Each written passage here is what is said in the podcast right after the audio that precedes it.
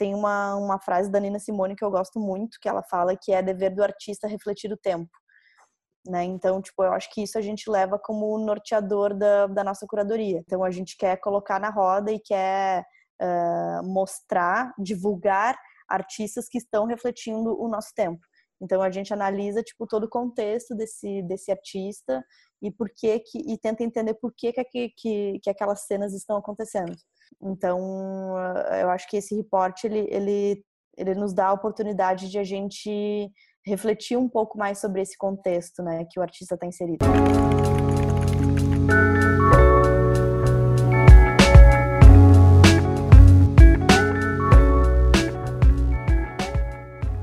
Começando mais um Nada Sei.mp3, o podcast do Bananas Branding. Eu sou o Eduardo Panosco e dessa vez está comigo aqui a Julie, o Alex e a Ana pela primeira vez participando do podcast. Uh! E, bom, hoje a gente vai falar sobre o reporte é, Música Brasileira para Gringo Ouvir e esse basicamente é o time que ajudou a montar esse material. É, eu não sei se alguém quer explicar o material ou eu posso meio que falar sobre ele. O que você acha? Explica aí, Du, vai lá, vai lá. Tá. Então, esse é um material onde a gente mensalmente vai apresentar cinco artistas e um trabalho de cada um desses artistas brasileiros com o conceito basicamente a gente colocou assim o conceito de o que que a gente apresentaria para um gringo que se mostrou interessado em conhecer que de novo vem rolando na música brasileira. Então a gente essa pergunta imaginária a gente quer ter a resposta para ela assim na ponta da língua e a gente né, separou esses, esses artistas.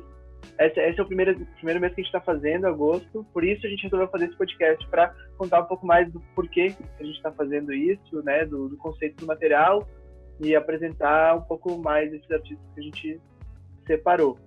É, então, eu acho que a gente podia começar falando da playlist, né, porque esse é um material que vem um conteúdo que vem aprofundando muito mais uma playlist que já existe há algum tempo, que é a música brasileira para gringo ouvir.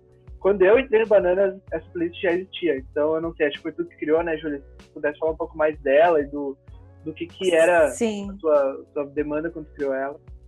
Então, essa playlist existe desde 2015, meio que uh, junto com o início do Bananas, assim, a gente começou a fazer o nosso Spotify e, uh, e sempre teve essa necessidade de a gente mostrar uh, o que de bom estava acontecendo na música brasileira na, na, nossa visão. Então a gente criou esse nome, assim, tipo, música brasileira para gringo ouvir, que era tipo, só que não só, obviamente, para gringo ouvir, né, para todo mundo ouvir, mas uh, o, o, o objetivo dela no início era mostrar que o Brasil era muito mais do que bossa nova, do que samba, do que coisas assim uh, que os gringos sabiam que existia no Brasil. Então essa playlist ela sempre teve rock, ela sempre teve afrobeat, ela sempre teve música eletrônica, ela sempre teve uh, MPB. Ela é um grande uma, uma junção de estilos brasileiros para mostrar o que que o que de fato tá, tá acontecendo aqui. E ela foi uh, sendo a playlist com mais aderência assim que a gente teve no nosso no nosso canal. Né? Hoje ela está com 1.400 e poucos seguidores. E a playlist eu acho que a gente mais, uh, mais uh, acaba atualizando, assim. Porque a gente acompanha de perto né, o que está acontecendo assim, no, no, no, Brasil. E essa playlist acaba refletindo o, o que está acontecendo, o que está sendo lançado. E tem músicas que estão lá desde 2015, assim, né? Que a gente não tira artistas que estão lá desde o início, porque a gente acredita que eles ajudam a, a mostrar o que está sendo feito hoje em dia em termos musicais no Brasil. Então, é basicamente isso, assim, a, a historinha da playlist. Ela está com a gente desde, desde o início. E, e é isso, é para refletir o que está acontecendo no país, né? E, e, e, dos vários estilos musicais, né? Das misturas musicais que a gente tem por aqui. É, então, é, é, esse lance da, do reporte ter o mesmo nome da playlist, basicamente o mesmo conceito, foi algo que, algo que eu também, na hora de escrever o texto ali, acho que eu quis deixar isso claro, assim, que era música brasileira para gringo ouvir, mas acho que mais importante é, é o brasileiro se conhecer, assim, né? Esse reporte, daqui a pouco, ele não vai para fora. Ele, ele vai estar tá circulando pelo Brasil e talvez seja mais importante, inclusive, a gente se conhecer e a gente entender e a gente saber o que é, o que está acontecendo aqui ao nosso redor, né, hoje, uhum. do que realmente, sei lá, o gringo, assim. Então, tipo, é, é um lance que surgiu em 2015 e, e a gente resolveu aprofundar isso e, e, enfim, gerar um conteúdo através disso, mas também muito para o brasileiro se conhecer. Eu acho que isso que é, que é legal de destacar também. E é um report, uma playlist que a gente acaba disseminando já, né? Porque, tipo, serve de base para vários projetos e clientes que a gente faz. Tipo, são são músicas que estão naquela playlist específica, mas também estão tocando em lojas, em campanhas. É, são músicas que já estão sendo disseminadas independente do report, né? É, é, é meio que uma playlist editorial, assim, sabe? Eu acho que tem algumas coisas aí que dizem, tipo, que falam sobre bananas, né? Tipo, uma coisa é, a, é esse desejo do Bananas de pegar essa bandeira, né, da música brasileira e levar um pouco mais adiante ainda. É uma coisa que já rola na, na curadoria né, dos clientes, já rola nos trabalhos, que o Bananas faz. E aí acho que é uma forma de, de novo, falar isso, né? Tipo, a gente é uma empresa brasileira e a gente quer falar da música brasileira daqui e valorizar isso.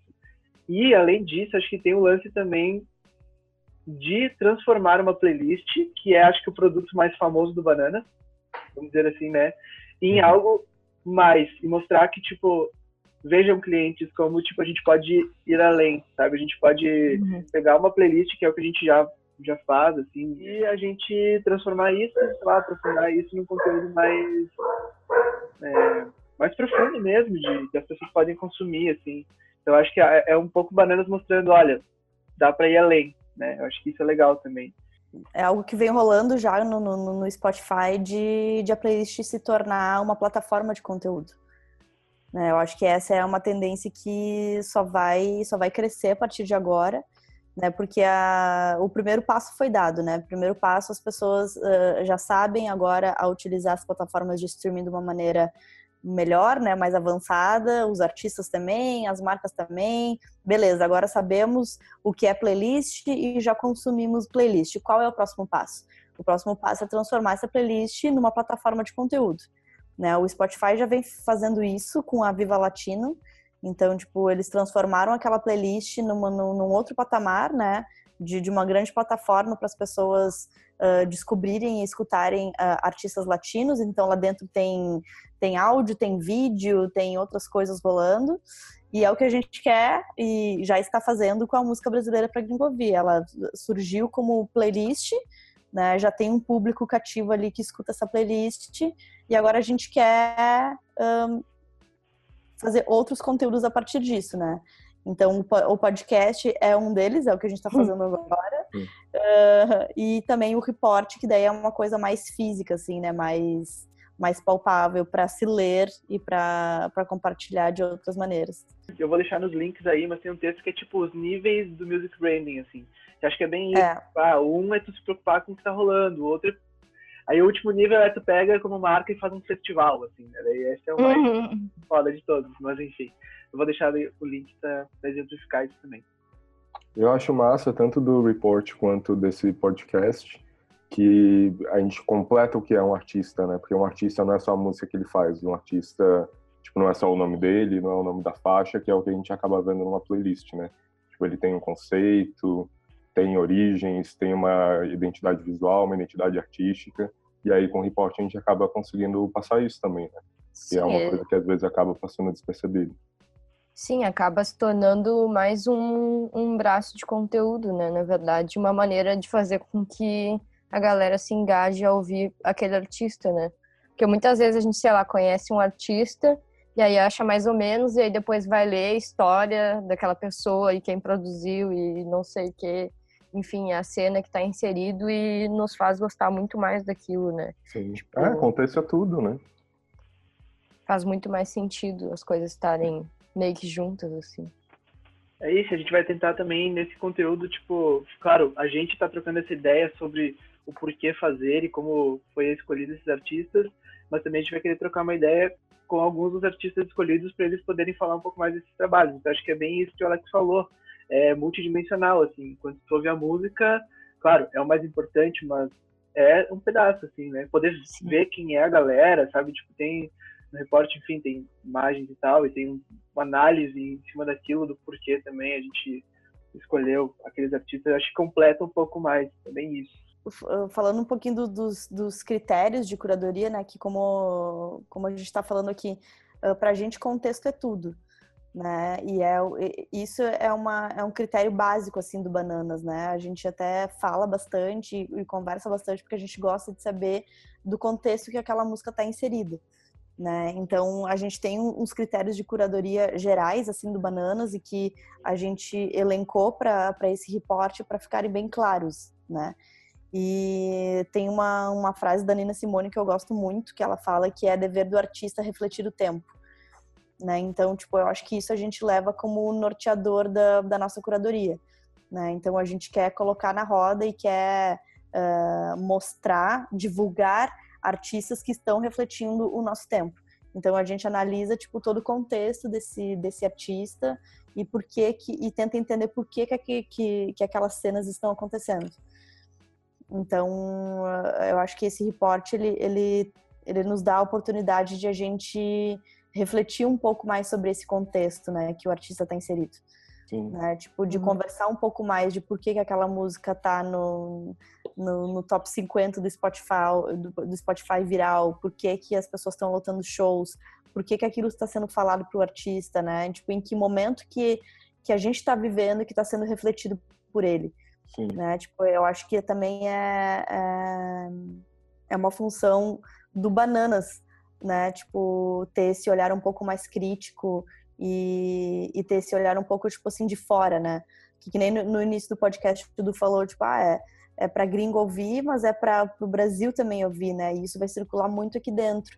Sim, a gente quer muito que isso aconteça, porque quando a gente está muito dentro, inserido no, no, ah, dentro das coisas, a gente não consegue enxergar direito, né? A gente precisa se afastar um pouco para a gente conseguir ver de fora o que está acontecendo né? E eu acho que o Bananas ele a gente reflete muito como equipe para tentar ter um pouco esse olhar de fora e tentar uh, e conseguir fazer um reporte tipo esse com uma visão mais expandida do que que do que, que tá rolando além da música ali, né, em si.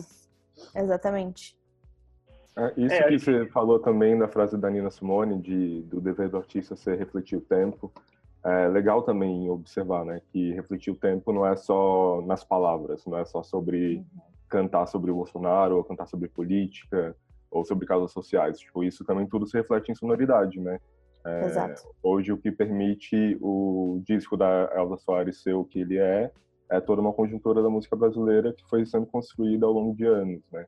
Então, é, tudo vai se aprimorando e resultando no, no que é tão belo sobre o Brasil. É. Eu acho que a gente podia já falar, já falando um pouu sobre os artistas que estão estão no reporte, né? Que a gente teve.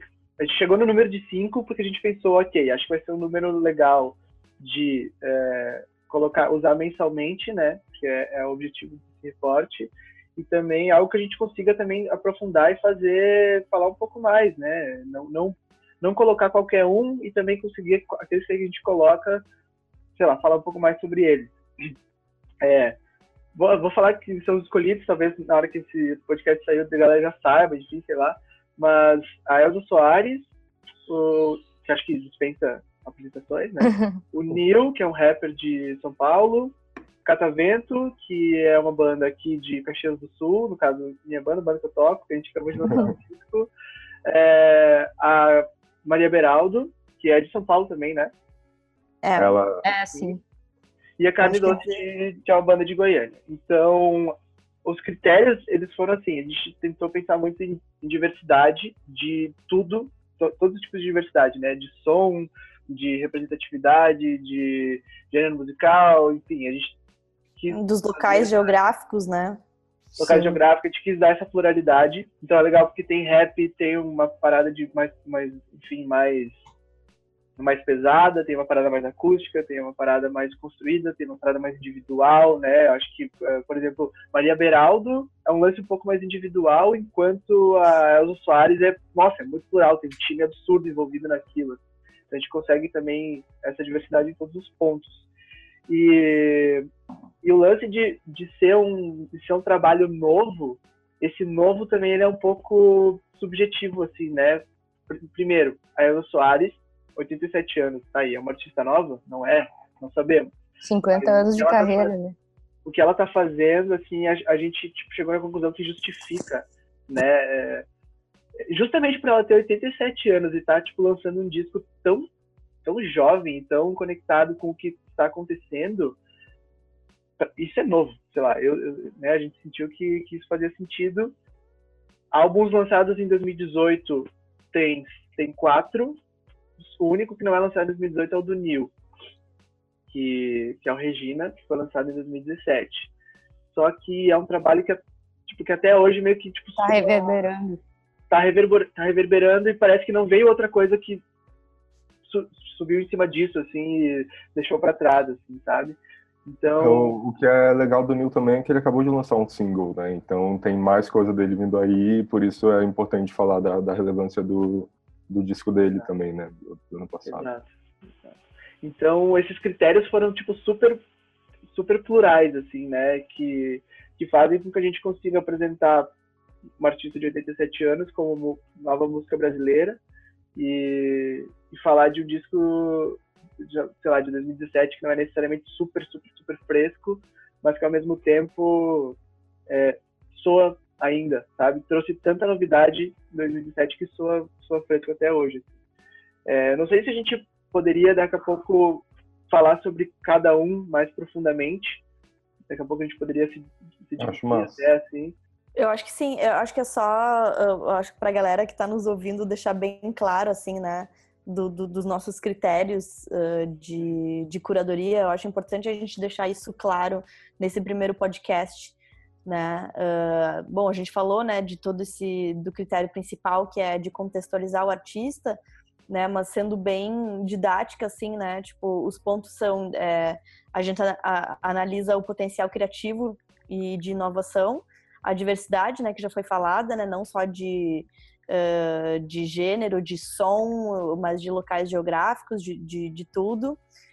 De ter um discurso, discurso, alinhado com o que a gente acredita, né, como bananas, porque a gente não vai reverberar algo que a gente também não, não, não acredita. Né, uh, ter visto show, né, a gente também tenta falar sobre os artistas que a gente uh, já viu ao vivo, enfim, que já não conhece só uh, no disco, né, porque a gente bem sabe que o artista no disco pode ser bem diferente do que ele é ao vivo. Uh, a gente também presta atenção na reputação desse artista, né? O que ele já fez, né? Tipo, o contexto, né? Tipo, histórico de tudo. E, uh, e se a gente tem um, um... Se tem como defender o artista, se tem um, um, um porquê, uh, a gente coloca esse artista no reporte. Era mais ou menos essa a nossa discussão, né? Que a gente chegou para chegar nesses nesses critérios, né? Ah, se tem como de, se tem o que falar sobre esse artista, se tem o que defender, é, é, porque ele é porque ele pode estar nesse nesse reporte. Uhum. Então é é basicamente isso. Esses critérios são legais também porque acabam sendo uma seleção para a gente tipo não tem como ter certeza, mas para a gente imaginar que esses artistas possam continuar sendo relevantes daqui a cinco anos, uhum. é, dez anos e que eles vão continuar crescendo, né? Tipo, todos esses é o legado, artistas... né, que eles vão deixar. Exato. Né? Qual é o legado que eles podem deixar?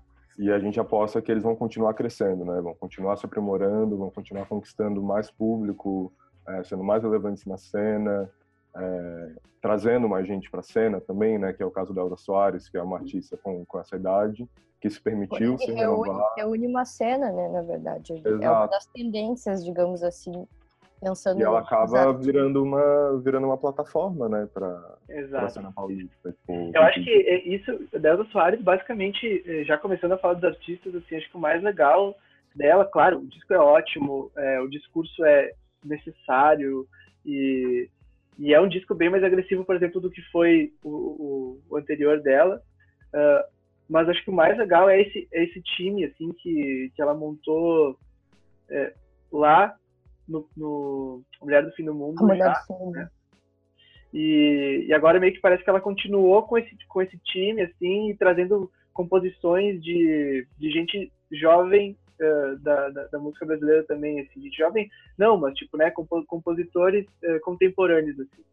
Então. A nova, a nova guarda, né? Da, da nova. É. E aí ela que, ela, ela que escolheu o que, que eu. Bom, o que, que vai representar que eu quero falar, sabe? O que, que eu quero. Então, tipo, ah, foi essa história, assim, que envolve esse disco, acho que é o principal, né? Tanto que a gente fala no report que não é um motivo que faz a Elsa e o disco estarem ali, mas sim esse contexto, assim, essa história toda. O, uma das músicas mais legais dela para mim, que eu acho que é dos anos 80, que é Saltei de Banda, que ela fala hoje eu sou o meu próprio patrão e ninguém me manda. E aí é legal ver que isso tem reflexão até hoje, né? Tipo, uhum. é uma um conjunto de pessoas por trás dela, é, mas ainda é a voz dela, não só a voz dela literalmente, mas o que ela quer falar, as coisas que fazem sentido para ela, né? Tipo, então não é não é uma artista que está só fazendo interpretando que... é tipo ela não está só interpretando ela está vivendo aquilo também que é muito bonito muito genuíno né o, o, outro, o segundo artista que vai aparecer no reporte é o Neil que é um rapper de São Paulo que já tinha feito algumas ele é de, assim. de Jundiaí. Jundiaí isso. É eu falo São Paulo né do, do estado de São Paulo. É, esqueço que existe uma cidade gigantesca. Uh, de Jundiaí e ele já tinha lançado algumas coisas, só que aí parece que esse, esse disco que ele lançou Regina, ele conseguiu, é, é, é, super, acho que o que mais se destaca é super, que ele é super pessoal, assim, né, tipo, o disco leva o nome da mãe dele que, que tinha falecido há pouco tempo, e aí a capa é um desenho da sobrinha dele, tipo um desenho de criança, assim, e aí no meio do, do disco tem vários áudios de, de WhatsApp, assim, da família dele, uh, sei lá, e aí, como é que você tá, não sei o quê, umas coisas assim super pessoais, uhum. assim, o que faz, o que conversa com a estética vaporwave do, dos beats que ele, que ele montou, sabe? Então, é, ele tem uma voz super estranha, e canta de um jeito meio estranho, e fala, e fala coisas muito pessoais, tipo, porra, tô aqui sem luz há um tempo, tô tentando ligar pra, pra companhia de luz e não vem, não sei o quê, conta umas historinhas assim, tipo, né, que vai vai de coisas muito mundanas que a gente se identifica também, né? E, e, e, não sei, ele é um cara que soa, soa super ingênuo, assim, sabe? Você vai ouvir o disco. Assim, Você sabe né? quantos anos ele tem? Ah, não sei, mas ele deve ter tipo uns. Uns ah, 20 pouquinhos, assim, é, eu acho. Eu ia tentar chutar isso, mas acho ruim ficar adivinhando, assim. Mas é, super ruim ficar adivinhando. Mas não ele sei. soa como alguém de 20 e poucos anos. Ele pelo... soa como alguém de 20 e poucos anos, tipo, descobrindo a vida e tendo que se virar depois de de, enfim, se perceber como o cara que vai ter que cuidar das coisas da vida, assim, né? Tipo, da vida uhum. dele, tocar essa rotina e tudo isso. E, enfim, então acaba sendo um disco super pessoal e aí tem umas, uns toques muito engraçados. Tipo, pra mim, uma música, a música que se destaca, não só pelo beat, mas pela temática, é tipo, minha mulher acha que eu sou o Brad Pitt. Ele, ele, ele, fala, tipo, ele tem 25 ou 24. 25. É. Tipo, ah, é, minha mina acha que eu tô no estúdio, tipo, cercado de mulheres e não sei o que. Tipo, na real, eu tô, tipo, sexta-feira de noite, meia-noite, fazendo um beat, finalizando em casa, sabe? Tipo, uhum. e essa música... Meio... Como que chama essa música que você falou? Minha mulher acha que eu sou o Brad Pitt. e ela começa, ela começa com um sample do Bowie, né? Tipo, de Ashes to é, Ashes. É. O que é, não, muito, é muito, é muito, muito, lindo, assim. Apenas, né? Apenas. É que eu acho uh, também que esse disco é meio que um reflexo de que o rap talvez não precise mais falar só sobre sobre questões que, sei lá, falava nos anos 90, sabe? Tipo, genocídio negro, etc, etc. Porque hoje em dia, talvez. Até tem uma entrevista do Mano Brown que ele fala que hoje em dia ele é muito mais bélico, falando sobre amor e sobre o cotidiano dele, do que talvez se ele tivesse, tipo, falando sobre política ou, enfim. Então, eu acho que é, tipo, um novo momento do rap que, tipo, pode falar sobre outras coisas também. Elas são tão persuasivas quanto, porque, tipo, a gente se identifica, sabe? É o áudio da família dele ali. Sim. É, tipo... Enfim, então, eu acho que esse momento virá. Tem uma expressão... É um reflexo disso, assim tem uma expressão que eu acho muito legal que foi cunhada nos Estados Unidos, que é Black Boy Joy, que é a alegria do menino negro, é, que fala justamente sobre isso, né? Tipo, fala sobre esse momento da música negra, do rap, do hip hop, do soul, do R&B, é, em que se pode cantar sobre outras coisas e que é exatamente isso, né? Tipo, você consegue ser bélico também, é, cantando sobre suas próprias causas, sua vida, sua, sua suas Sim, experiências e sobre não, suas alegrias também as outras questões vão estar intrínsecas ali, né? Porque fazem parte do dia a dia daquela pessoa. Só que, de repente, não precisa cantar necessariamente só sobre essas coisas, né? É legal fazer um parênteses que eu não sei, é... enfim, é, talvez seja bom registrar, que é que nenhum de nós somos negros, né? Então a gente está é, dando nossa análise branca Sim, sobre total. o rap. Então Total. talvez a gente nem esteja sendo assertivos, é, mas falando como um jovem branco dos anos 90, é, e essa questão da, da alegria dele, da, da- de cantar sobre é, as vitórias, para mim rolou uma conexão muito forte, já de cara, porque a introdução é com um sample da, da, da, da música de abertura do PlayStation 1, né? É, então, tipo, logo de cara, para mim foi memória da adolescência. E tem alguma outra música que ele canta também, eu não sei se é sobre mulheres, sobre minas, mas ele canta que ele tá sendo cercado igual o Blanca no Street Fighter, que o Blanca tem É. essa coisa de ficar cercando o personagem e ir até o fim, assim. É, então, puta, é um puta registro legal de quem nasceu nos anos 90, né? Tipo, uma puta visão massa. Não tem É, como... faz sentido ele ter 25 Mas- anos. É, exatamente. Eu tenho 25 anos, então é tipo a mesma geração.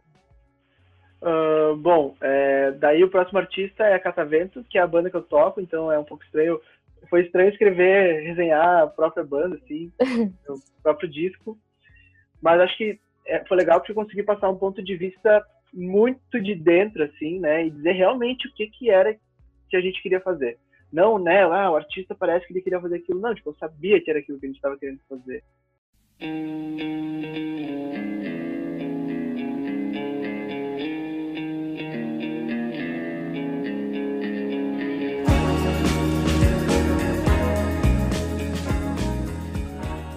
Eu conversei com os outros meninos da banda sobre o disco, sobre, enfim, como tá sendo esse, esse lançamento do terceiro disco da, da Catavento. A gente tava lá em São Paulo prestes a lançar no CCSP, Uma Cidade na Cidade, e conversou um pouco mais sobre, sobre tudo isso. Vamos ver aí. Não, acho que a gente continuou fazendo o som que a gente queria fazer, né? Nesse momento, tipo, não foi tipo buscar um som que pudesse agradar determinado público. Acho que tipo, a gente continuou fazendo o som que a gente queria, só que com alguns ingredientes diferentes, né? Que foram estar mais próximo, ensaiar mais, focar mais na parte da captação, todas essas coisas, né? E daí eu acho que a gente conseguiu, tipo, lapidar as ideias gente tinha de uma forma diferente outras vezes. As composições também ficaram diferentes, né? Então acho que isso acabou criando um, tipo, um, abriu para um outro público também, sabe? Que não, que não era, tipo, a galera que via Catavento antes, tá, ou que já conhecia, mas tá começando a ouvir agora, talvez por causa desse disco. Isso te deixa que ver as satisfeito? letras portuguesas, para ver que tá um pouquinho mais fácil de, de assimilar a mensagem do que antes, talvez. E aí acho que surgiu esse público novo, então isso é uma parte dessa coisa, acho que tu falou da surpresa. Pode ser, sim. Né? Tem, parece que tem mais galera escutando agora, o que para uma banda é sempre bom, né? O que acho que né, dá, é combustível pra coisa, né? Então acho que passa por isso. Eu, sinto. Eu, aí tem a coisa pessoal de cada um, que- porque cada um faz música e tal, pra responder se sente satisfeito não. Mas, tipo. É, tipo, musicalmente me sinto satisfeito com o disco, assim. Tipo, é um disco que eu, eu tenho orgulho de ter feito. Eu mostro às pessoas. Sim, tipo, como se Sabe? Acho que tem um lance também de, tipo, a proximidade da produção, né? Tipo, a gente fez o disco e lançou ele rápido. Isso deixa a parada mais. Tu tá ali, né? Tipo, Sim, também, não tá tocando umas músicas muito antigas. É, não tô tocando umas há músicas três antigas. anos atrás e, e ficou mais dois gravando, isso, é também muda muito. né? isso é Tá, a muito- gente tá na onda desses sons, então, tipo, e a gente sabe que a gente pode fa- perceber que a gente pode fazer isso também rápido para as próximas vezes, rápido, eh, com mais metodologia, tipo, né, Acho seguindo um caminho mais, E né, indo uma- pra esse lado, acho que todo, todos nós, quase sete, temos consciência de como foi o processo todo. Isso que torna ele ainda mais legal de se viver, né? Porque todo mundo tá ligado em como foi tudo, né? Cada um, apesar de todo mundo se dividir em, em- cada um faz um- uma coisa, mas enfim, todo mundo tem consciência da parada total, assim, né? Então, Uma grande vivência a de... gente viveu juntos os momentos do de Porto, os momentos do, tá vivendo agora e aí vai vivendo, sabe? Tudo É, bem. e, e tem, tem várias coisas que fazem criar essa, esse ambiente máximo que, tipo, sons. O lance ao vivo tá confortável de tocar os sons, assim, tipo, são sons, né? Sim. Que. Como músico é bom executar, assim, também, tipo. É, eu, eu sinto que internamente nossos shows estão ficando melhores do que antes, em qualidade. De, de a gente estar mais focado nessa parte também, então, tipo, vai tendo essas, esses detalhes que vão deixando a parada massa, né? Quando a gente começou a definir as ideias de como fazer, assim, já rolava uma expectativa de que ia vir, tá ligado? Uhum. Que ia vir na pressão. E aí, conforme foi chegando a pressão, assim, foi ficando foda. Daí chegou num ponto que passou da expectativa, assim, tipo, Mas, mas prazer. é muito louco, meu. Pra mim rolou um negócio assim, tipo, claro que tu lança sempre tem expectativa, mas, tipo, no momento em que a gente foi lá, gravou um negócio foda, meio que ali pra mim, se acabasse e ninguém escutasse o disco, assim, eu tava, tipo, eu tava tri feliz com o trampo, assim. Aí- um disco. Isso, aí saiu o disco as pessoas. É tipo um outro nível de, de satisfação, assim. Sabe? Que no- nos outros, assim, parece que não tinha isso, sabe? Pra mim, pelo menos. Sabe? Tipo, a satisfação tava muito envolvida com o que o outro ia dizer e tal. Agora eu sinto que é só. Nossa, e ainda tem pessoas escutando e gostando. Nossa, que massa, sabe? A gente ouve direto, né? É, eu escuto o disco, assim. Ah, aí, aí tinha uma pergunta aqui que era. Tu falou um pouco sobre isso, né? Tipo, que a gente poderia atingir um novo público e tal. Sim, eu acho que a gente tá fazendo isso. Mas por que será que a gente tá fazendo isso? Tipo, o que que, que, que dialoga mais, assim? O que, que são esses. Acho que é a música, né? A mudança na música. Tipo, a nova roupagem, assim. O Grupo Conecta. Tipo, sempre vai ser. Eu falo nova roupagem, mas não como se, enfim, a gente Roupa tivesse nova. decidido que agora a gente é uma roupa nova e entrou de cabeça no MPB. Na verdade. Mas isso aconteceu? E o Batera, o Batera cantando, né? Tipo, Enfim, cada vez vai acontecer uma nova mudança e. E agora é essa, né? E, É. e con- consequentemente vai mudar o público. Isso, eu sinto que a gente não vai Claro. também por nós mesmos conseguir fazer outro disco assim também. Vai ser diferente de novo, assim, isso que eu Bah, sinto. é, Assim, se sempre. rolar mais um disco vai ser. Então, qual que é a expectativa daqui pra frente? É a próxima pergunta. Tipo, não, e não só, não só com o disco, não só com a banda, mas tipo, com a música, assim. Mudou também? Antes do disco existia uma expectativa, agora existe mais. outra? É só o Continuar começo. compondo Continuar compondo, fazer E mais álbuns. Umas músicas diferentonas. Mais como- bandas. Bons shows, né? A gente tem que fazer bons, também bons shows, né? Então, É, Fazer rolês. shows. Rolês legais, assim, você tem, que nem esse do Agulhas. Evoluir coisas musicalmente como ser humano. Lançar mais bons. música, aumentar o estúdio, É isso aí. Nossa, vai ter uma Continuar produzindo e continuar. fazer mais dinheiro com a música também. Ah, isso É um muito Pokémon do né? Tá na hora de. Todo mundo tá se mudando aí, todo mundo tá, tipo, casando, todo mundo tem muita conta pra pagar agora, vida de adulto e aí precisa de dinheiro mesmo. Pra E pagar aí, contas. alguma torneira a gente vai ter que abrir aí pra, pra poder continuar fazendo isso. Pra poder botar uma peça no, É.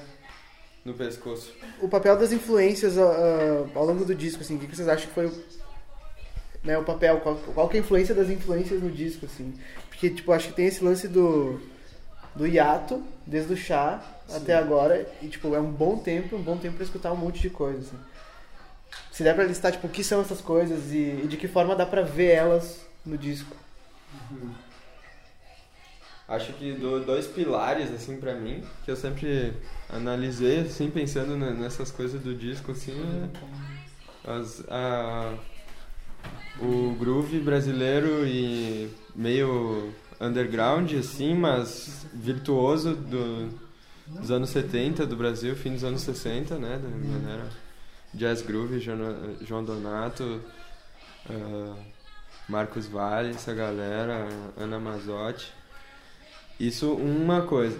E daí essa outra coisa, Home Shake, Mild High Club, Dive, essa parada nova e King Gizzard, a- ana- o novo analógico, né? Essa, essa textura lo-fi. Então essas duas coisas, um blend assim, um café com leite dessa parada. Assim. A estrutura tem a ver com esses arranjos brasileiros, mas o, Timbres, coisas. a roupagem a- e a cor do bagulho é, é atual e, e Vintage. É, no, no geral, isso aí, tipo, claro que tem várias mini coisinhas que vão, né, surgindo em cada um, Você né? pode falar, ele que é responsável que pelas cores. Galera que, que faz música boa, hoje em dia também ouve muita música boa e muita galera que tá conectada com a gente fazendo sonzeira massa contemporaneamente, agora tipo Bad Bad Not Good, ouve música do Brasil dos anos 70, entendeu? Então eles também interpretam aquilo de um jeito, a galera daquela banda eh, que Querubim lá, a galera ouve música pra caralho, faz música boa, entendeu? É um processador, assim, tu absorve a parada e tu vomita ela da, da forma que, que sai. Eu acho que o jeito que a gente vomita isso é uma forma massa, assim, faz sentido pra, pra uma galera, assim, eu acho que é, é tipo, as influências meio que, eu, eu vi, tipo, notei várias bandas gringas que citam referências que, tipo, coisas que o Johnny, por exemplo, que, enfim, que é o que a gente, coisas assim, tipo, clássicas dos anos 70, assim, a galera cita esses discos, entendeu? Então é a galera gringa, que, sei lá, estão umas pedras muito fodas. Eu tava respondendo na outra, na outra, assim. na outra entrevista ali que, tipo, é como se a gente, com as estruturas que a gente tinha, com as influências que a gente tinha, a gente meio que atingiu um teto que não tinha mais pra onde ir, assim, né? Tipo, É. aí meio que, meio que rolou uma, uma janela e que a oxi- gente encheu o saco oxi- dos Estados Unidos. um oxigenou, assim, saca? verdade é tipo, essa. entrou um ar no- nas nossas influências e deu uma... Uh, você pode respirar um pouco, assim, com outras coisas, assim, isso... É bom, né? Isso. Sabe, a gente se libertou um pouquinho e daí deu pra Assim, crescer. Tem todo, um, tem, tem todo um caminho, né, que, tipo, levou a, tipo, fazer a música que a gente fez até então, né? Tipo, Sim. é isso, assim, tipo, a- Isso, né? a- a- quando, tipo, quando a É banda sincero, começou, tipo, Ah, o doido já tinha, é já tinha várias chegar no músicas, Brasil tipo, por, por último, né? Quando a Isso é- Catavento começou, sei lá, acho que eu já tinha umas, sei lá, cinco músicas, assim, tudo na, na mesma onda, assim. E o disco meio que se fez o primeiro Last Youth nessa onda, assim, com várias composições juntas, assim, meio irmãs que fecharam aquele disco que tinha essa estética, né? E o chá, e acho que no chá a gente meio que seguiu pra, com o que a gente tava no primeiro disco, só que Como um pós aquilo. um assim. pós aquilo que a gente Agora é usou um tudo que a gente novo podia caminho, usar. Mas eu, eu queria fazer uma pergunta pro Mafa, mas... Claro, claro, dali. Que que, o que que tava na tua cabeça, assim, de referências, assim, de fato quando tava, tipo, mixando e masterizando paradas, assim, tipo, o que que te influenciou, o que que Bah. esco- seguir os caminhos que seguiam, foi intuição, sabe? Que... É, foi- é uma mistura de tudo, assim, tipo, a referência é muito importante, assim, muito importante. Tipo, em This Is Life era, foi Youssef total, assim, tipo, eu ouvia aquilo, assim, eu ficava muito admirado, assim, com a sensação que me passava, saca? Vocês acham que as pessoas conseguem entender essas referências, tipo, pescar e dizer, nossa, isso é isso, isso é aquilo? Na hora de Quem Quem conhece conhece, as sim. paradas, sim. Quem conhece, sim, com certeza. Isso é bom? Isso é ruim? Não é nada? Ah, a Foda-se. gente é, sempre faz que isso aí é, de forma assim, meio... tipo, é- É criança Despreocupado, né? Tipo, Eu acho que é bom, é tipo um salve, assim, uma... vai, vai dizer que tu, quase todo mundo ouve uma banda e fala, nossa, parece isso, essa outra banda. Acho que é muito da sensação, assim, não tanto de tipo, ficar analisando e pensando muito, assim, muito da sensação. Só que isso quando eu tava mixando, que era tipo. Tava tipo, fazendo uma droguinha, assim, eu tava tipo, num laboratório de tipo, de alguma coisa, assim.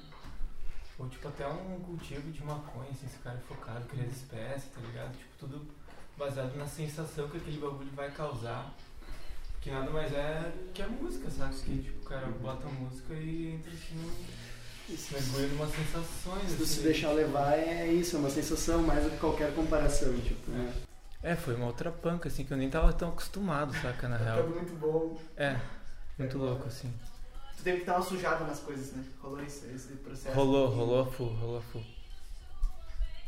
Acho que o Magrinelli foi um pouco purista, assim, na captação, com, com sentido, né? Tipo, também pra não... Tinha possibilidade de fazer isso. Tá, e tipo, É. será que a resposta da galera que tá sendo positiva e tal, não sei o quê? Claro que a estrutura das músicas mudaram, tipo, várias coisas mudaram, mas essa qualidade de estúdio importou pra isso? Com certeza. Muito, Tem né? muito, Muito, Tipo, muito. gravem no estúdio bom, é a Com dica. certeza, com certeza. Nossa. Façam isso. E é massa, tipo, poder ter captado a banda toda tocando ao mesmo tempo, assim. A gente tava bem Com ensaiado. tanta qualidade, saca? Isso aqui é, isso é um bagulho muito difícil de, assim, fisicamente fazer acontecer, saca? Quantidade de equipamento e bagulho, assim, pra, tipo, já ser a versão final mesmo, é muito... é muito massa, assim, uma oportunidade louca, assim. O Rhodes gravado com microfone. Escrever em português foi um desafio? Foi, como é que foi pra vocês, assim? dizer, Bom, tu já fazia isso, né? Tipo, mas tu é um cara que eu sei que não fazia muito isso, assim. Tipo, qual é que foi? Mudou o processo, não mudou o processo? O teu processo mudou de composição? Como é que, sei lá. Eu nunca tinha me perguntado antes por que que eu escrevia tipo, em inglês, mas a gente começou assim. Tipo, e, e eu fui, eu fui nesse fluxo, assim. E daí no, no segundo disco que começou a ter umas, umas, umas músicas tipo Red Lagoon em português. Uns e pedacinhos, né? Uns pedacinhos de outros sons. talvez. Um, sabe, um pezinho no, de volta pra casa, assim. E aí nesse a gente- a não sei. Mas é mais difícil? Tipo, é diferente compor em português pra ti? Não muda nada. Eu acho que. Eu, eu não sei responder essa, velho. Não sei, tipo. É que assim, nos dois primeiros as coisas saíam muito fácil, assim, parece. Assim, simplesmente, tipo, as coisas vinham assim. E nesse não foi assim. E eu tive que pensar em várias formas de como, tipo, achar maneiras diferentes de buscar criatividade. De, tipo, sei lá, desde pesquisar coisa na internet até, tipo, olhar coisas que eu não olhava, tipo, detalhes diferentes na rua, tipo, coisas assim mesmo, sabe? De, de tentar achar umas outras formas de composição, ou começar, tipo, por uma letra, ou tipo, daí fazer vários jeitos diferentes, ou começar só por, uma, por um acorde, ou, ou sei lá, tipo, pensar em várias outras formas, tipo, então foi um esforço maior, assim, do que as outras vezes. Parece que antes era mais Natural. não natural, tipo, não sei qual é que era. E Mais aí- fluido. só que não, aí que tá, não que não tenha sido natural, mas foi, foi com um, um pouco mais de busca. Eu fiquei cabreiro uns tempos assim na- em casa, tipo, quando nós tinha a demanda de fazer o disco, assim, eu tipo me toquei uns momentos assim, ficando tipo, tem que sair um som, tipo, esse momento existiu, assim. tá E é ligado? ótimo, né, meu? Tipo, é uma coisa que tu costuma falar, mas tipo, tava lá numa salinha assim, tipo, tentando muito assim, fazer um som e tipo, sabe, tentando usar o teclado, usando, tipo umas violão e vendo umas ref, tipo, sabe, tentando bater na mesma tecla um dia inteiro às vezes, assim, tipo, porque tinha essa demanda, tipo, a gente tem que ter as, fazer as músicas. fazer. É, e Produzir, produzir. As letras e a temática do disco foi, foi uma das coisas que foi super bem recebido, né? Das pessoas dizendo assim, nossa, vocês captaram um momento. Teve gente que tipo, realmente falou, ah, tá todo mundo sentindo isso realmente e tal. É... Vocês sentiram que ia rolar isso? Tipo, não, vamos captar esse momento aqui, uma coisa meio intencional ou não? E, e o que, que será que é esse sentimento? É tipo, é ansiedade isso? Tipo, o que que, que conectou, conectou tanto assim? Acho que o objetivo era falar algo de verdade. um Uma sensação de verdade que, todo, que fosse comum para todo mundo, da banda e do, e do entorno, e da galera que a gente convive e, conv- e vê. E, e isso era o objetivo. E daí o que, que é isso? É tipo a ansiedade na cidade, é tudo que a gente fala. Então, o objetivo não era falar sobre a ansiedade, era falar sobre algo de verdade. E o que tá rolando de verdade é isso. é, é, vai, boa, boa resposta. É isso aí, é verdade.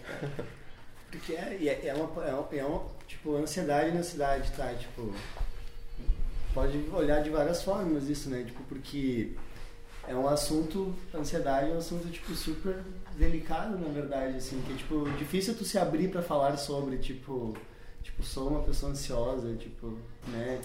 Ou alguma, ou, tipo, É um sentimento ruim, né, velho? é isso aí, sabe? Então, tipo, acho importante falar também, sabe, sobre essas coisas, assim, porque não é só sobre nós, né, também. É também, não é só, sabe, tipo, Isso aí. é... e coisas que eu acho que, se estiverem sendo faladas, acho que é algo positivo pro, pra, pro mundo, assim, em geral. É o que a gente tava falando antes também um pouco, tem esse lance de. Porque não é um disco ansioso. Tipo, não é um disco que causa ansiedade e causa agonia. Tipo, justamente o contrário. Assim, a gente fala disso que como um lance de. É o nosso disco menos ansioso. Saca, talvez? De todos. música? Sabe, de ter, ter que muito o que falar assim tal, não, tipo, a gente tá. E é engraçado que essa é a temática do nosso disco menos ansioso, sabe? Tipo, sei lá, uma coisa meio paradoxa. Mas é assim. isso, porque na verdade é. é, a- a- É o fazendo, antídoto. fazendo uma música mais. con- mais mais fluida, mais, mais dando espaços, é, é, é a nossa forma de lidar com essa ansiedade que é a verdade. E, e é a nossa forma de falar essa verdade, de ser sincero com a gente mesmo, de fazer uma parada que é, é gostosa de se envolver e tal. E que traz essa. É o nosso antídoto pra ansiedade. A gente quer passar Exato, essa ideia essa pra palavra, galera. velho. Falar, mostrar pra galera que fazer música gostosa é, é um antídoto pra esse, Saca que sempre é um remédio pra pra si esse mesmo. veneno. Fazer o som também, Urbano. tipo, né?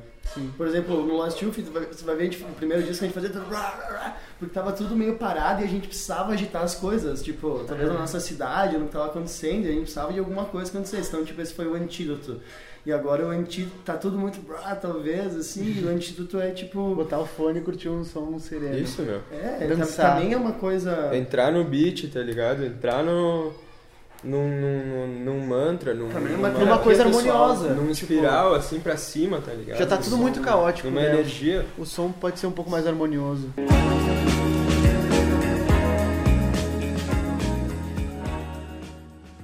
nesse disco Ansiedade na Cidade, que a gente lançou em agosto, falar com mais gente, sabe? Tipo, tentar atingir um público maior, porque nos outros discos a gente era, tipo, super barulhento e super... E super piada interna em vários sentidos, sabe? Tipo assim, pra nós era super, é super legal ser estranho, mas quanto mais estranho, melhor. Quanto menos gente entender, melhor. E acho que dessa vez a gente mudou isso, assim. Isso reflete no som, reflete na- nas letras, nas letras em português também. É, enfim, na, na estética como um todo. E nosso terceiro disco. E acho que é isso, assim, acho que é uma oportunidade de dizer também o que, que vocês acharam do disco, assim, né? Que, que- qual, qual o feedback e por que a gente tá ali. É, eu, eu acho que esse, esse disco, ele estaria nesse reporte mesmo se, se tu não trabalhasse do Bananas Sem ou não, dúvida, sabe? Sem dúvida. Ah, sem dúvidas. E a gente, o- o- só pra né, a galera não, não pensar, tipo, ah, não, né? Só porque o do trabalho lá no Bananas estão falando do, do disco, né? Ah, pelo contrário, a gente deu total apoio, né? De a gente falou pro Du, nossa, usa as nossas redes o que puder pra reverberar esse disco. Inclusive foi o último tá a entrar, né? Tipo, foi a última banda a entrar, assim, tava tipo, ah, não É. sei, fal- tá faltando uma banda. Eu falei, ó, tipo, olha, gente, não, sem querer. a tipo, Ju- eu lancei o disco. A Aham. Júlia falou do disco antes do Du falar, tipo, já tinha- já- antes dele nos mandar, a Júlia já tinha ouvido. esse aspecto de big band que vocês têm, tipo, aspecto não, né? Vocês são, né? Uma, uma big band. São oito? Meio psicodélica, meio Brasil, meio da. É, é incrível. É, o álbum é muito massa. Todas as faixas são incríveis, mas eu amo duas. Né? Destaque para Groove Geral, que é uma grooveira absurda, muito massa.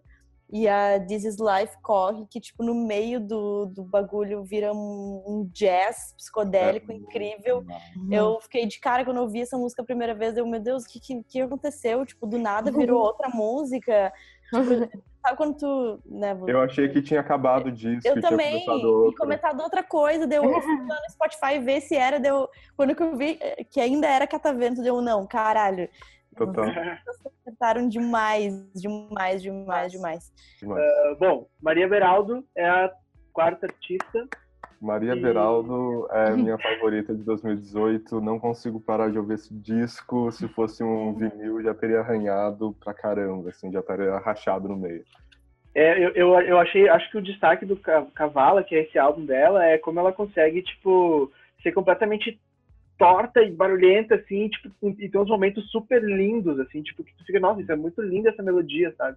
Tipo, esse instrumental tá lindo, daí daqui a pouco ela meio que destrói tudo, assim, e- Uhum. que é uma coisa bonita pro outro lado, assim, mas ela faz esse equilíbrio, assim. Sim. Uma coisa interessante, que aí já tem até uma ponte dentro do próximo report, é que ela fez os arranjos de metais da Elza Soares também. E toca clarinete na, na banda. Então é tipo, é- e é impossível não ver a conexão, né? Que são duas mulheres fodas, é, cantando sobre questões sociais, cantando sobre o feminino, é, e quebrando os paradigmas do, do feminino também, né? E o, o lance do Cavala, que é o nome do disco, o nome de uma música, ela fala que que essa característica do cavalo nas mulheres, que foi sendo roubada ao longo dos anos, né, foram forçadas a serem é, femininas cada vez mais, ela tentou reapropriar essa força do cavalo e transformou é, em uma palavra feminina, né? Tipo, em cavala, para conseguir retomar essa força para ela. Que eu achei um papo super, super bonito, assim, que reflete pra caralho o disco dela. Tem, tipo, casa total. É, e eu, eu, eu gosto muito desse disco também porque é um disco de, de descobrimento também, né? Uh, ela se descobre né, gay nesse disco, cantora, compositora, tipo, é o disco que reflete a saída dela do armário. Antes ela não era, né, tipo, lésbica assumida. E ela conseguiu também fazer esse disco com crowdfunding. Tipo, isso é incrível. Né? Então, tipo, olha a força dessa mulher, Brasil. é. Tipo, ela é incrível demais, sabe? Ela conseguiu, né? Fez o crowdfunding, foi bem sucedido e gravou o disco. E o, o clipe também, tipo, é incrível, que, que foi o primeiro clipe que foi... Tenso, né? É... Ou foi outro? Ah, agora eu não lembro o nome da música. Foi o Tenso? Não. Ela tem, ela tem dois clipes, eu acho.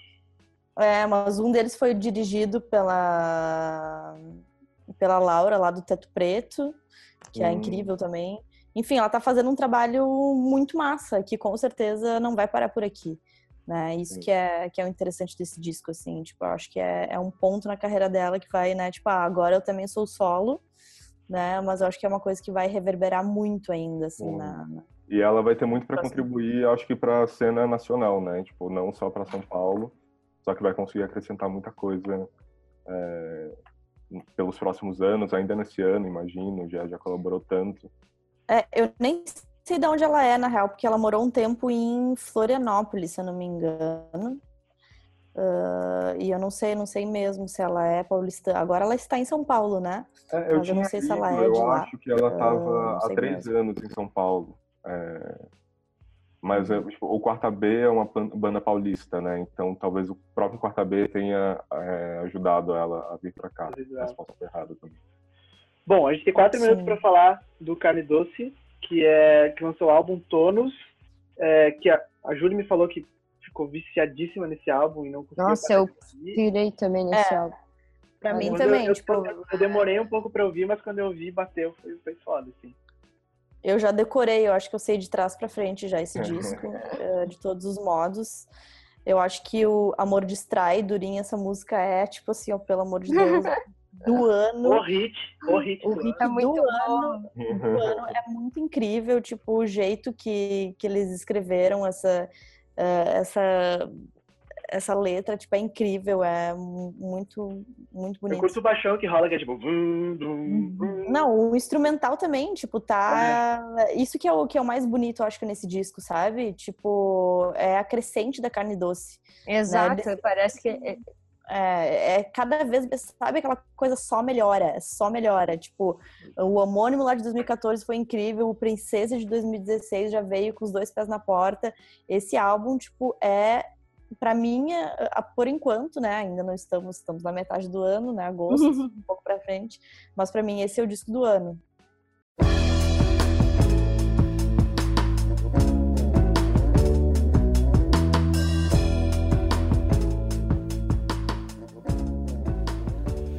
Gente conversou um pouco por Skype com o Mac do Carne Doce. Falamos sobre como foi o processo de, de criação do álbum e como, como eles estão vendo essa recepção do Tonos pelo público e pela crítica. Vamos ouvir aí como foi a nossa conversa. A gente tinha algumas canções é, anteriores assim, que não estavam produzidas, eram canções brutas, elas só tinham forma com voz e violão, mas eram muito poucas também. E o que empurrou mesmo a gente para para gravar o Tônus foi uma necessidade de, de cara, uma necessidade de timing, assim, uma, é uma característica do, do nosso mercado, assim, de música independente, né? A gente precisa estar tá sempre estimulando o público, estimulando as nossas redes. Então, o disco ele não, ele não surgiu de inspiração, ele surgiu de necessidade. No final de 2017, o Princesa já estava com um ano e meio e a gente pensou, 2018 a gente vai trabalhar o, o quê, né? Então, isso foi, foi uma coisa que, que, que preocupou a gente no final do ano passado, porque a gente sabia que se a gente entrasse 2018 trabalhando Princesa, a gente ia correr o risco de morrer lá na praia rápido. Assim. Apesar de que o Princesa é um disco que ainda significa, e ele está sendo ressignificado a todo instante. Assim, a, a, gente sente que ainda tem gente que descobre o disco, mas esse não é mais o nosso motor, a gente não pode segurar nisso. Então, cara, o, Tono surgiu de necessidade mesmo, e aí surgiu o edital da Natura, a gente se inscreveu, a Salma fez um bom projeto, a gente foi selecionado, e aí que a gente começou a construir o, a, o disco, né?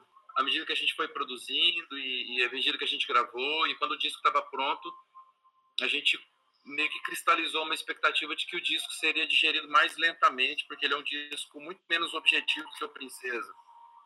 Certo? Uhum. Ele é um disco mais, ele é um disco muito mais subjetivo, ele é um disco que, que faz um chamamento para si mesmo, né? E o e até então a nossa referência, o nosso parâmetro de de diálogo com o público era o Princesa, que é um disco com muito mais possibilidades de ser objetivado, né? Um disco que teve leitura política, um disco que teve um entendimento foi entendido como um disco militante, assim, essas ressignificações todas do Princesa são são todas muito objetivas, né? E o Tônus é muito mais subjetivo, é um é olhar para si mesmo. Então a gente tinha essa, essa ideia de que o disco seria mais lento do que o Princesa, mas foi o contrário. Assim. O primeiro show do Tônus foi três dias depois do lançamento no Sesc Santos e as pessoas já estavam cantando as novas. E isso foi muito, muito bom pra gente, assim. E aí em Curitiba a gente fez duas sessões que, pô, a gente teve que repetir refrão de música nova porque a galera cantava em coro, assim. E aí a gente começou a perceber que esse disco ele chegou tão ou mais rápido que Princesa e, e contradisse a nossa, aquela nossa expectativa de antes, de que o disco demoraria para ser digerido. Na verdade, não, ele está sendo digerido muito rápido, o que é muito bom para gente. Foi uma expectativa gerada por aquele sentimento que eu te falei do final de 2017. A gente precisava lançar um disco e quando a gente estava com a obra na mão, a gente pensou: nossa, esse disco vai ser um disco lento. Então a resposta e o resultado para gente vai ser mais lento. Então, galera, se prepara porque a gente não sabe o que vai acontecer. Provavelmente a gente vai ter um, não sei, um hiato, assim. A gente não chegou a falar em hiato, mas a gente vai ter um tempo de trabalho mais, mais lento. A gente imaginou isso. E quando a gente percebeu que, que as pessoas estavam reagindo, as músicas estão cantando, a gente tocou em Goiânia ontem. A gente lançou o disco em Goiânia. Cara, e foi assim, a gente tocou músicas do disco que aparentemente não estão sendo comentadas, assim. E as pessoas estavam cantando essas músicas lá. E aí a ação ficou surpresa, a gente ficou super surpreso, assim, a gente ficou pensando que realmente as pessoas estão gostando e estão se dedicando a ler as letras e a, e a cantar aquilo, porra. Então a gente está super feliz, a gente está achando que a gente está no melhor momento. Está sentindo que a gente precisa trabalhar agora, sim, porque é uma ah, é a chance que a gente tem, cara, de, sei lá, de se consolidar como, como artista independente no Brasil. É uma luta muito difícil, né? Assim, uma das hipóteses é que o segundo single, o primeiro até que nem tanto, o primeiro ele jogava mais nesse, nesse ambiente que eu tô dizendo, que é o ambiente da subjetividade, do, do, do eu e tal. Mas o, o segundo single, que é Amor Distrai, ele tem uma linguagem muito fácil, um refrão muito dinâmico. E aí essa música ela ela, ela teve um, assim, um potencial de propagação maior do que o primeiro single. E a gente está percebendo que muitas pessoas estão tomando ela como a identidade do disco, assim, de toda a obra, né? Então a gente percebe comentários, nossa, então Cardoso fez um disco é, sobre, sobre sexo, é um disco sobre sensualidade, é um disco sexualizado, quando na verdade não é isso, né? É, isso é um, é um aspecto assim, do disco, assim, ele é trabalhado dessa forma vulgar, né? esse tema é trabalhado dessa forma vulgar, escrachada, só nessa música, assim, sexualidade está presente em outras músicas, mas não tem nada a ver com o amor distrai, fala de outros aspectos né, da vida sexual, enfim, e também não são todas as músicas do disco que falam sobre isso, né? O disco ele tem um, um leque assim de temas sendo trabalhados, mas essa é uma hipótese de que essa música ela ela está empurrando o disco e é, e uma, um dos sinais dessa hipótese é, é, é, esse, né? De que as pessoas estão entendendo que nosso Cardoso lançou um disco sexualizado e tal, quando na verdade não é, né? E isso, cara, assim, você falar de sexo você fala de sexo chama atenção, principalmente no nosso nosso mundo, assim, o indie, o, o indie rock no Brasil é muito pudico, né? Falar de sexualidade desse jeito no mundo hum, parece que é um, não sei, é um- é meio constrangedor, né? E aí, se, se você fala, vai. É, o objetivo é trabalhar para a gente é, se manter e, e realizar um trabalho cada vez mais mais relevante. A gente quer ser relevante, a gente quer ser emocionante, a gente quer a gente quer ser bonito, a gente quer ser bom. E o objetivo é esse, né? Assim, ser representante de música brasileira, cara, eu não sei. Eu acho que isso talvez não faça muito sentido hoje num mercado de nicho, que é um mercado tão segmentado. Eu estava conversando com Maurício Pereira ontem em Goiânia. E eu perguntei qual era a diferença fundamental entre o período em que ele se lançou com as Mulheres Negras, nos anos 80, e hoje. E ele falou que naquela época a gente trabalhava tanto quanto hoje, talvez mais. Mas ele disse uma coisa, ele falou, naquela época a gente, a gente trabalhava muito, mas a gente ganhava melhor do que hoje. Hoje vocês têm muita visibilidade, mas eu tenho a impressão de que vocês não conseguem converter essa visibilidade em, em ganho. Na minha época, os Mulheres Negras não era uma banda mainstream, mas a gente meio que estava no topo, né? Os Mulheres Negras estavam no topo do, do assim. E ele falou que na época dele ele, ele contava assim, sei lá, 30 bandas no Brasil. E hoje ele falou, você está disputando com 20 mil na internet, são muitos artistas. E esse é realmente um dado, né, cara? Então ele falou o seguinte, resumindo tudo isso: vocês estão cada vez, vocês estão aparecendo muito, mas tocando para cada vez menos pessoas. São muitos artistas muito bons, tocando para cada vez menos pessoas. Assim, eu não sei se ele está sendo pessimista nisso.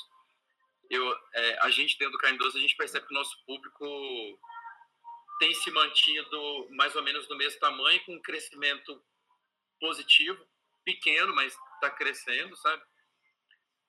Mas tem um pouco de verdade nisso que ele falou, assim, é, é pequeno, cara, sabe? É, um- é uma coisa de nicho, assim, não dá pra... né? Quando você fala de representação de música brasileira, eu não sei, assim, eu, eu só penso em Baiana System, sabe? Eu penso nesses artistas que saem do mundo independente e começam a dialogar com o mainstream e- voltam, sabe? Ficam nesse, nesse caminho, porque entre um e outro não existe uma massa cinzenta, não tem. Ou você tá no, no mainstream mesmo, ou você faz música sertaneja e tá na televisão e no rádio, ou então você tá no nosso mercado, que é um mercado bem específico, assim, que tem regras muito diferentes desse outro lá, que eu nem domino, não entendo.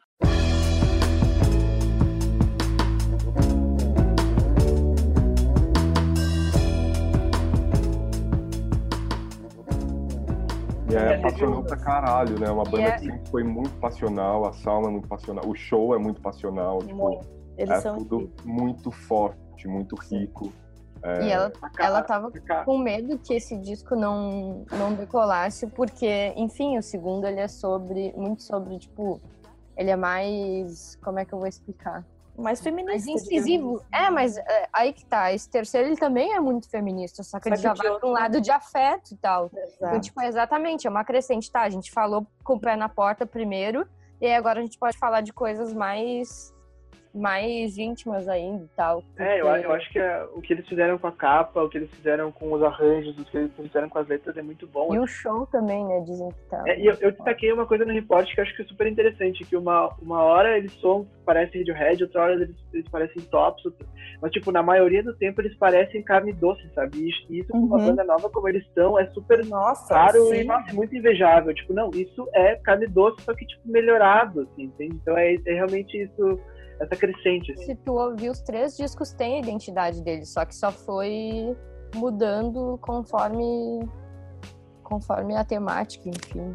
Conforme Bom, o, que ele- o que eles estão sentindo também, né? É. É, Menos de um minuto para terminar aqui nossa reunião, podcast. Então eu só queria deixar um recado, assim, se você que tá ouvindo e não olhou esse reporte, a gente vai deixar os links aí, baixa, compartilha. Quem tiver também dicas de bandas e, enfim, mandem, mandem pra gente aí, pra gente analisar, a gente quer conhecer bandas legais até pelo Brasil inteiro.